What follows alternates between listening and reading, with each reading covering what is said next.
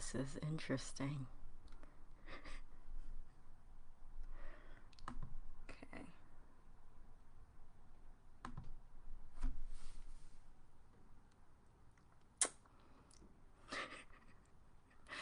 Chanel, I don't know if it's working. I think it. I think it is. The time is going. Okay. Um. So. Uh. I guess we can. Oh. Whoever may be watching, this is, I think, your first time doing How do this, we right? know? So just let us know if it is working. if you're hearing us. Okay. Feel free to say hi if you're here. Um all right, so uh welcome to question and mamsers. Questions and mamsers. Um it's uh time for us to kind of get together, talk about whatever you want to talk about. Um hey, Kim's here whatever you all want to talk about in terms of queer stuff, trans stuff, uh, faith stuff, any of those intersections that we have going on, and also, of course, what's recent in our current political climate. Um, Jarim is joining me. Jarim is um, somebody that I've been going to actions with, and so um, we've been in close quarters, and we're actually quarantining Together today. I thought I would come over for lunch. So, um, I think today we were going to talk a little bit about Tony McDade and how, um, I guess, what that means for the LGBTQ community in general, what it means for us as Asian Americans, and what it means for us as people who are in solidarity and uh, uplifting uh, Black Lives Matter, Black Power, Black Liberation, Black Resistance. Um, I'm not sure if folks really know the story of Tony McDade. Um, but briefly, Tony McDade is a black trans man that was shot by uh, police in Tallahassee, Florida. Uh, they accused him of having of being armed uh, with a weapon and also um, being accused at being accused as part of a stabbing. And so, um, yeah, it's it's it's a story that's not getting as much traction, as much attention as other stories uh, during this time. Um, we know that black trans folks have been uh, murdered, have been abused, have been uh, harassed and discriminated against for a long time. The trans community in general, more so uh, the black trans community. And so I wanted to kind of give us an opportunity to talk about that, to talk about um, him, to talk about Tony McDade, to talk about what it means, as I said, for us. Um, I also want to let you all know that if you want to leave comments um, as part of our conversation here, that's probably where you're going to put the questions to our mamsers. And then um, if you want to confidentially um, send in questions, you can DM me or DM at Pine. And um, throughout the week, if you have other questions as well, um, yeah, I'll we'll pick them up here and we'll talk about them here for next week. Who knows where I'll be next week? Maybe I'll hit up another person that I have been in close quarters with because of these actions. Anyway, Jeremy, you have anything to say? Nope, sounds good. Okay, so I'm the pastor at Pine United Methodist Church. Um, I'm the pastor at Pine United Methodist Church. It's the first Asian Pacific Islander or Asian American church to proclaim itself as uh, open and affirming to LGBTQ people. Um, in the Methodist Church, we call that reconciling. So Pine is a reconciling church. Um, they became reconciling in the early 90s, like around 93, 94, um, in response to the AIDS epidemic. Uh, we had some church members who were involved in healthcare at that time and were noticing how mm, I guess folks with AIDS were being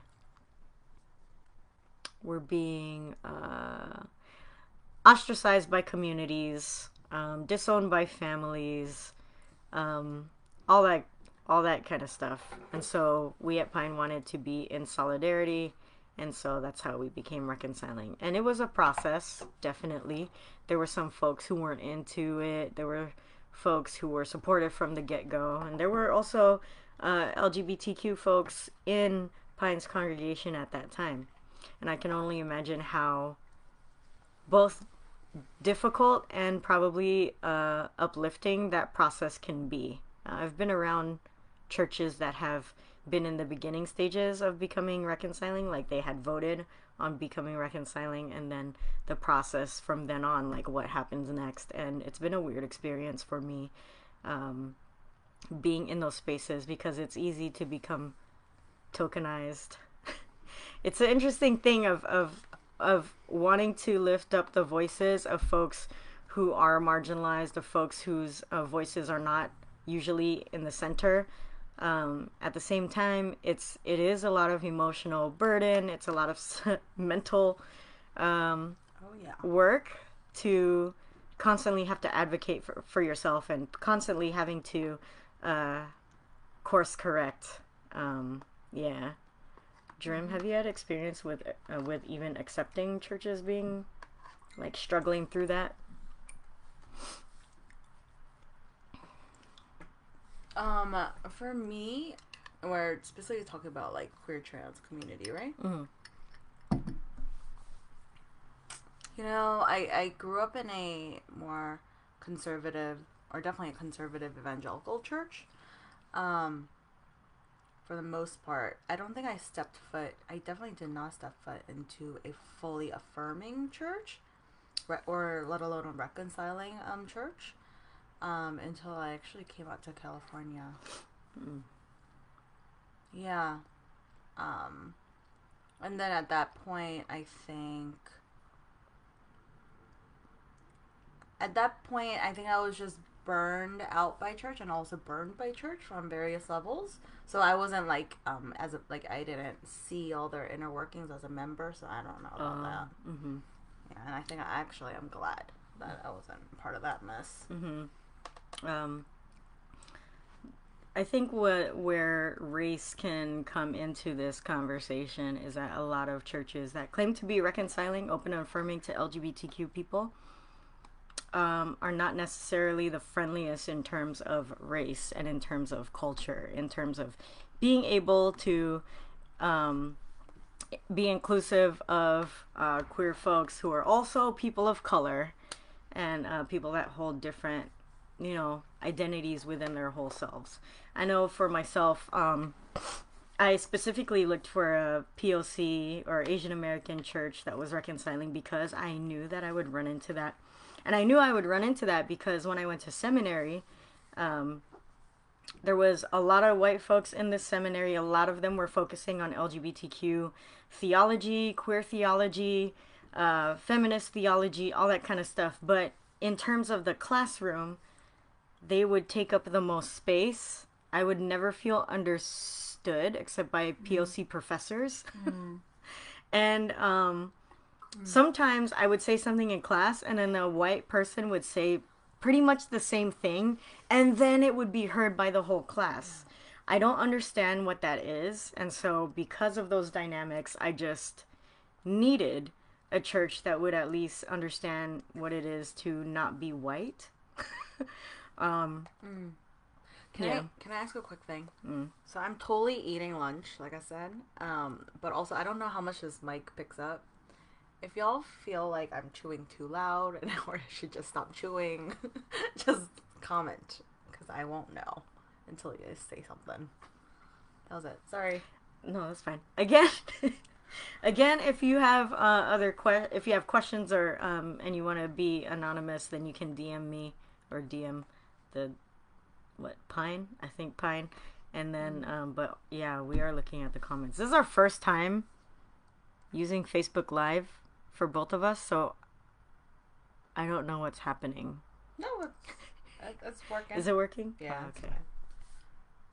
Yeah, I think um, being in spaces that don't understand that like struggle is in fact in, uh, intersectional, like, and that to recognize all of those intersectionalities is to is the way to be truly affirming right? Like and i'm saying be affirming like beyond trans queer affirming like affirming of poc identities affirming of um, diverse um, um, you know uh, needs um, abilities all of that like it's it's just hard. Because you're then if not you're then in a space where you just have to constantly fight and argue about um, about like I am in pain. I need you to see me, and then like you have to constantly validate that, and it's just it's it's frustrating. I mean, especially like these last few days, right, y'all? It's it's hard. Yeah. So when we think about these intersections of being a person of color, I know that we're Asian American. I'm Filipino American. Um, so, um, what was I gonna say? we know that being pe- people of color, there's already a layer of um, othering that happens because our dominant society is white and white supremacist, right? And then there's um, a layer of othering, a layer of oppression because of being LGBTQ plus in a patriarchal and hetero. What do you call it? Cis- Hetero, normative. cis heteronormative society. so those two things together um, can be a lot for a person. Right, and right, not to mention all the other things as neurotypical, right, ableist society. Um, Right. And I realized, um, by the way, my name is Jerem. Uh, I don't think I, I, I You didn't say it, I said it. Yeah, my name is Yeah. Um, I'm second gen Korean American. I identify as queer, cis femme um, right now in my life. Um, I grew up, um, like I said, in a conservative um, Christian uh, space. My dad was a pastor. I have the baggage from that. Um, and just, I've gone through a lot of stuff in my life, a lot of soul searching, a lot of community searching, a lot of desperation where I'm at a place where um, I I'm I'm pretty chill and pretty chill and self accepting. Maybe like I'm pretty settled in like it's okay to be queer. It's okay to be Christian. It's okay to uh, be femme and that to be in flux. Um, Mm. yeah, and you know, um, I don't regularly get to attend Pine, but Pine is one of those few churches where I'm like, oh shoot, like, can I say shoot? It's a church production. Yes. Okay. Oh shoot, like, okay, if I'm pretty sure shoots in the Bible. if there's like p- there's people out there who's been living this right like so that gives me like very tangible um, encouragement like okay i am i'm still loved i'm still legit i'm still valid so thanks to pine and the community there Yeah. and i, I promise i wasn't paid to say that yeah. Thank you. Mhm. So I was saying, as queer people, as people of color, we do have these intersections that make us that that cause our experience of navigating mainstream society uh, a different experience and sometimes a complex and really complicated experience, right? And I think that for many of us who are not in the place where Jerim is, who are not in the place where I am, uh, where we've come to a point of just kind of being um, I, I guess not having as many questions in the forefront um, about who we are. Uh, we know that other folks have those have those questions, and we want to be able to journey with folks that have those questions, and we want to be able to be community with folks who um, just need, uh, I don't know, people to be with. Right? Because it wasn't right. Like I think for you and uh, definitely for me, it wasn't always the case. It was not always It the was case. because I, I found by the you know luck of a draw or whatever saying is like, I was able to find people somehow. Like I didn't even know queer theology. Like queering is like a thing. I didn't even actually, y'all. I didn't even know the word queer. Like that's that's sort of the community and the the the space that I grew up in Mm. and was raised and theology that I was raised in. Like there was only. And oops, am I talking too much? Because I know the other topic, but I was finished this point. But like basically, I didn't know so many things. Um, I almost feel like it's just luck, which is frustrating, right? Luck that I was able to find people who very openly said these things, right? And I just happened to be in a place where I can um, um, search them out, you know. Um, uh, ex- not, I don't know if accept is the right word, but just Mm. connect with those things. Mm-hmm. Right. Um, I think for myself, even being in being previously being um, in a congregation where folks were accepting, like there would be times when we'd have reconciling Sunday or reconciling month, and then someone would bring their white friend who would kind of get mad at me for calling myself queer. And the, the racism that's involved in that just was never recognized Why? Why they? Why were they? because they they were like, don't use that word queer. It's a derogatory term. I was beaten up, you you know, with that term Oh, yelled at me. La la la la la la. Yeah. It, I mean, he wasn't that much older. I mean, I Um. could, you could say he's from a different generation. However, that triggered a lot of stuff in me because how often are people of color named by white people historically? Um, I like to be able to self-identify and call myself what I want to call myself and align with who I want to align with, especially politically, especially in terms of community. So even within the queer community, there's a lot of racism there um, that happens in microaggressions and can also manifest in other ways as well, right? So um, that that really that that really bothers me that that we do experience in the queer community. There's white supremacy there as well. And what does that mean for ah. us as people of color, queer people of color? I think, especially for Asian Americans, I think we need to stop seeing ourselves as other and as co conspirators with other people of color that are fighting against white supremacy. Because we experience white supremacy. You know, we don't experience it the same way as black folks. We don't experience it the same way as Latinx folks, but we still experience it and we still need to unite against it. And I would imagine like East Asians, right? Like me, we don't experience it the same way as y'all folk. Yes. Y'all Asians. Yeah.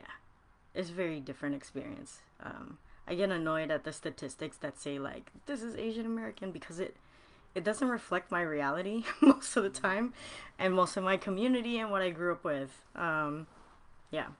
Anyway, so within the Asian American community, you have a lot of diversity. You have a lot of differences in experiences. You also have a lot of differences in how people identify and in how people align, right? Uh, align with one another, like politically and as community. Yeah. And I think that um, it's okay. We can still unite in the midst of our diversity, right? We could still unite in the midst of all of the all of that difference. Yeah. Um, yeah, but I think it's important that we remember the enemy. There are things that we might replicate and perpetuate because we were raised in a society uh, where we have to navigate white supremacy, where we have to navigate capitalism, where we have to navigate all of these things, right? And so, because of that, we perpetuate some of these oppressive things.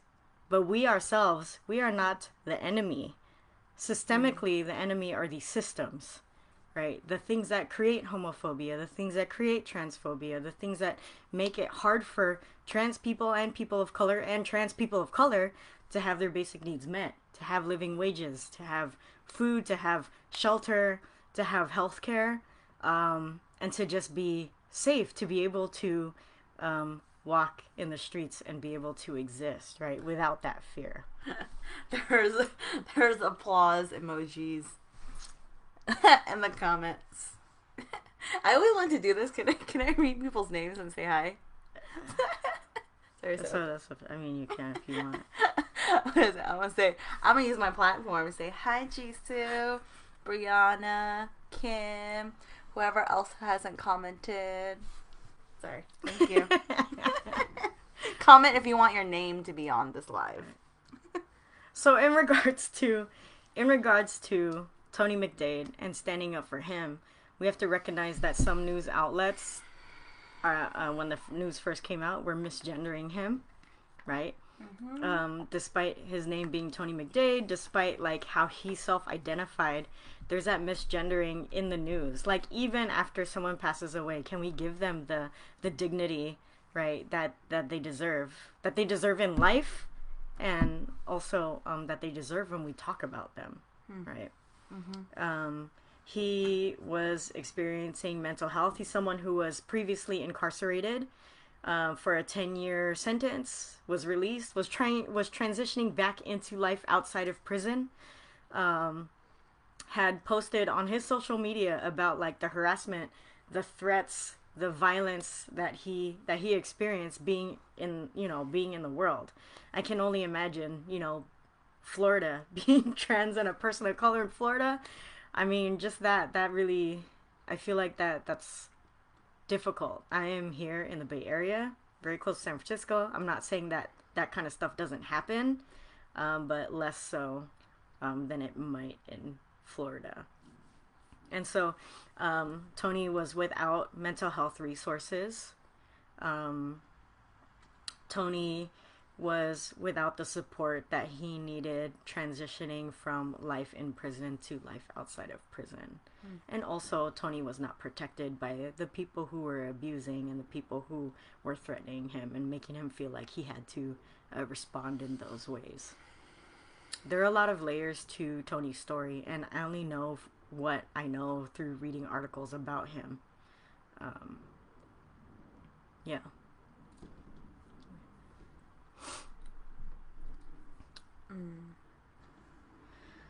I, I mean, I, I just feel like my response is, if there is a response to this space right now, is just,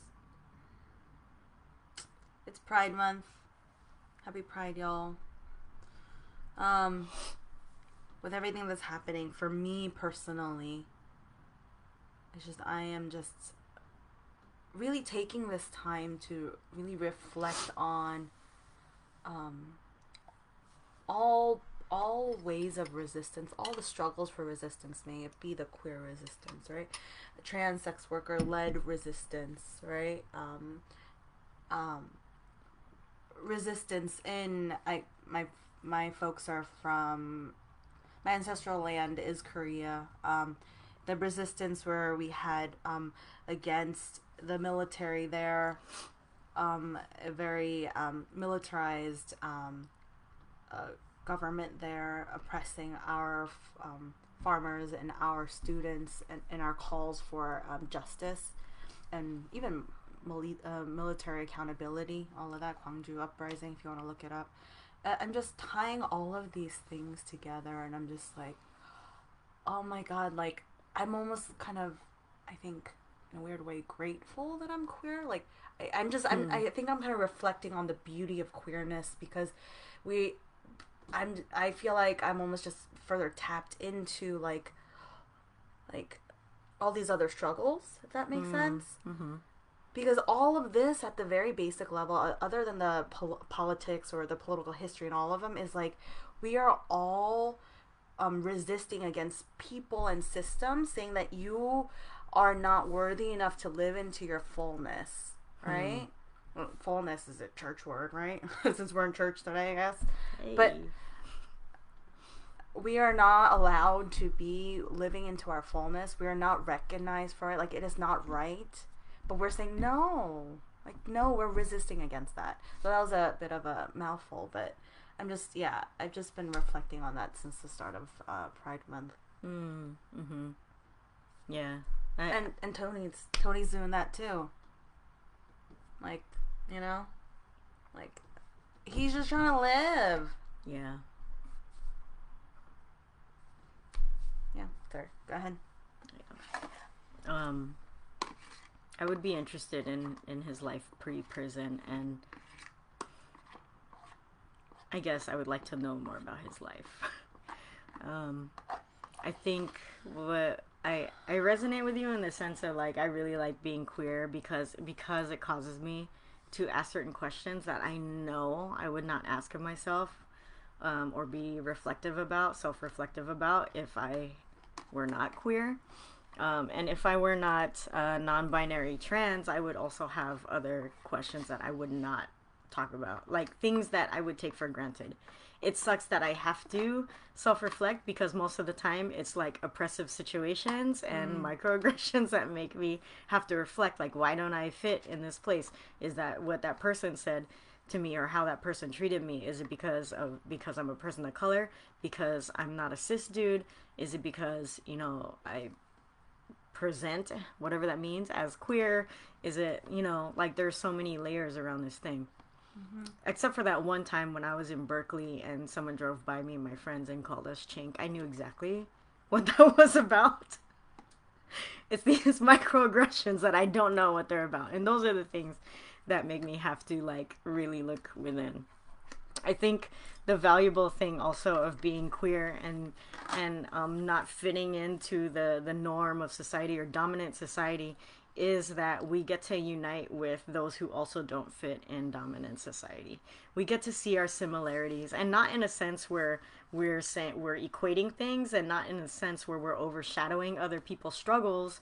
It's it's um, we're we're finding commonalities in a way that will unite us, in a way that will strengthen our movements, in a way that builds solidarity, um, in a way that that compels us towards action. So um, I hope that that we, especially we as Asian Americans, who I, I I view I view East Asian Americans as doing a lot of like I will I I will never experience this. I will never do that. Yes, our experiences are different, but historically, we have also had some experiences that are like that. Um, and people in our um, homeland, I, I call the Philippines my homeland. People in the homeland are experiencing those same things. Um, right now, we are lifting up the voices of Black folk. Right now, today specifically, we want to raise up the voices, the the the people who are wait, folks who are black and folks who are trans, right? Um, at the same time, that doesn't mean that we shouldn't spend time making these kind of connections. That's vital for us, mm-hmm. um, and that's vital for us in being able to talk with people who still need to get on board. That's vital for us in being able to talk with our families, our relatives, to be able to make these connections. You know, um, yeah. Mm wonder if folks have any questions or like things that y'all are reflecting on. Yeah. Oh, you can have questions throughout this entire thing. It's totally fine. It's not interrupting. Yeah. I think we're just talking because we don't have questions yet. Okay. Were you going to say something? You can. Excuse me. Can y'all comment if you just heard if you just heard that Chanel's burp? That'd be funny. I'm curious if the mic picked that up. yeah. Oh gosh. It's, it's I feel like it's just been like everybody, it's just extra tough. Yeah. It's just it's been an extra reflective time. And I hope to God, all the gods, that um, this time it it we were able to we as in whoever wants to do hard work like we're able to lean into each other like really mm. strengthen community ties community and all the diversity and all of the vast differences mm. hey Joshua. Joshua said it was her. I hope somebody um take that or video, whatever. well, this is. I know it's videos, so we should make a meme. Oh, um, it might make a gif out of it. All right. um, but yeah, hopefully we can all use this season to really tie all of our individual struggles and our forms of resistance to other ones, because we need the empire is is real and it's so strategic and it's so in control of so many resources like we need to be united we need a united front and we need to be able to show up for each other Mhm. Yeah. holistically in all ways, right? Not Mm. just like um, we we like to go out. I because I know Jerem, we like to go into the streets and and you know protest, be present, like be there with our presence, right? But that's not the only way that folks can show up. Folks can show up through where they put their income. Folks can show up where they put their emotional care. Folks can show up and um, in many different ways. And I think that it's up to us as allies for many people and as people who experience um, oppression as well and who experience um, all of these systemic things that we can learn from each other and look these things up. Um, yeah. Yeah. What time are you gonna end this? Like, It's been 30 minutes. So I think I'm going to close our time together. yeah. We will meet again next Oh. week. That's actually a really nice closing. Can we do that? Where do you all find relief and care for yourselves? Oh, That's a question from Josh. Um, also, because I, I want to say hi to Ken, Pearl.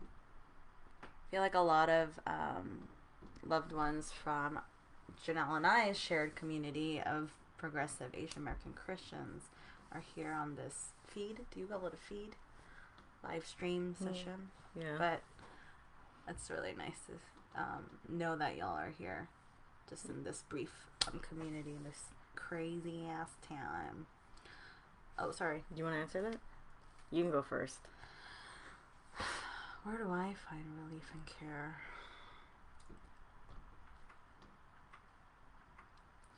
I wasn't able to for a while, for especially the last week and a half, two weeks. Mm. but that's been like ongoing. Um,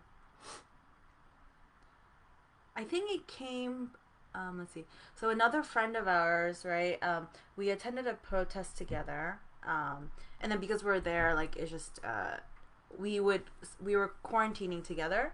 Yeah. So um, that friend also like we all slept over at Janelle's place, um, like and that friend and I, we went. We slept. Yeah, we slept, and we both happened to wake up early because right, anxiety is real, and our busy minds during this time is very real. We woke up super early, so then we went to the beach, and then we ended up having um, donuts and pastries on the beach, Oh. and we were just in silence. And that I think was the first time in a long while that I was able to find some kind of relief and care. But the interesting is the interesting thing is that like it wasn't planned. And also it was kind of forced, meaning I was exhausted that I literally I couldn't walk the beach. You know what I mean? Like I had to just sit and Huh. and I was too tired to talk, so I was just staring at the ocean. yeah. That's a mouthful, but that's that's where I saw it. Yeah. I think um, the intersection between self care and collective care is is very powerful. Um, I do find going out to these actions and stuff as a form of care, as a form of relief. Just knowing that we're all together fighting for the same thing and that we all have each other's backs. You know, um, I don't. I'm not confident of that in, in everyday life, right? Mm. But but in those moments, I'm reminded that yes, um, we do have each other's backs, and so that is a time of care. Uh, as for me, for myself, um, I was trying to establish a really good self care routine, and I was actually doing it for a little bit while shelter in place. But then, um, the reason why you do self care when times are good is so that it's it you can reach out to them as part of your habit Mm. when times are not as when times are a little bit harder, Mm. right? Um, but I think it has not been as, in as much as my in my routine as much as I would like. My ongoing means of care is um, I, I commit to drinking water, like the equivalent of two glasses of water the first thing in the morning. Like I don't eat anything until I do that, and that does change my mood, and it also makes my stomach feel a lot better before I eat. So that's one thing that I do for self care. It sounds really simple. It is really simple, but it's something, you know, it's something to take care of your body. I I love showers. Um, I get a lot of ideas. I get more clarity when I'm in the shower. I think it's because I can't hear anything and I can hear my thoughts in a different way, not like obsessing and anxiety, but I can hear my thoughts um, as I'm doing the, as I'm, you know, in the shower. And then I have my cat, who I love very much, and who gives me care just by existing. You know. Shout out to Rumi. Shout Recently out. celebrated 15th birthday. He's 15 years old. I've been with him for 15 years. So um maybe we could think a bit a little bit more about that like relief care what does that look like for queer communities? Is there anything uh, unique or special? Are there special ways that we could bring um, care to our communities given who we are and what we can offer one another? So let's do that next week. Yeah. yeah. And you said that your DMs are open. yep Slide into Janelle's DMs. hey mine or pines. Slide into the church's dms oh. Yeah. and then um Do all the difficult questions. the yeah for real. Um i want i like i like to be able to read them and also like think about them. Yeah. Like Uh, existential ones like what is God? okay. Yes and no. You could bring those in. All right so i think we're going to log off now. I'm probably going to ask someone else we've quarantined with to be with us next week or to be with me next week. So um yeah thanks for joining us this time and take care of yourselves and be safe out there if you do go to actions. Um all right. Peace bye. Oh